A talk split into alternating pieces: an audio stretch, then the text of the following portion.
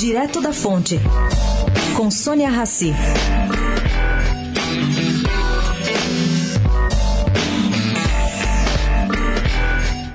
Ontem foi mais um dia tenso para a holding J e F dos irmãos Batistas. A Justiça de Brasília informou ter sido suspenso o acordo de leniência assinado com o grupo, provocando tumultos nos preços de ações. Entretanto, caro ouvinte, não foi bem assim. Segundo explicou advogado da JF nessa leniência, o acordo civil não foi afetado.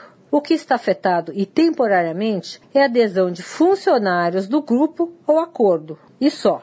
O fato é que esse acordo de leniência, atrelado ao acordo de delação de Joesley e Ricardo Saldi, é um acordo um pouco mais técnico e tem as suas proteções. Ele foi celebrado pela pessoa jurídica, assinado com a ressalva que, em uma eventual nulidade da delação dos executivos do grupo, ele poderia sim afetar essas tratativas, mas não de maneira tão profunda como foi anunciado.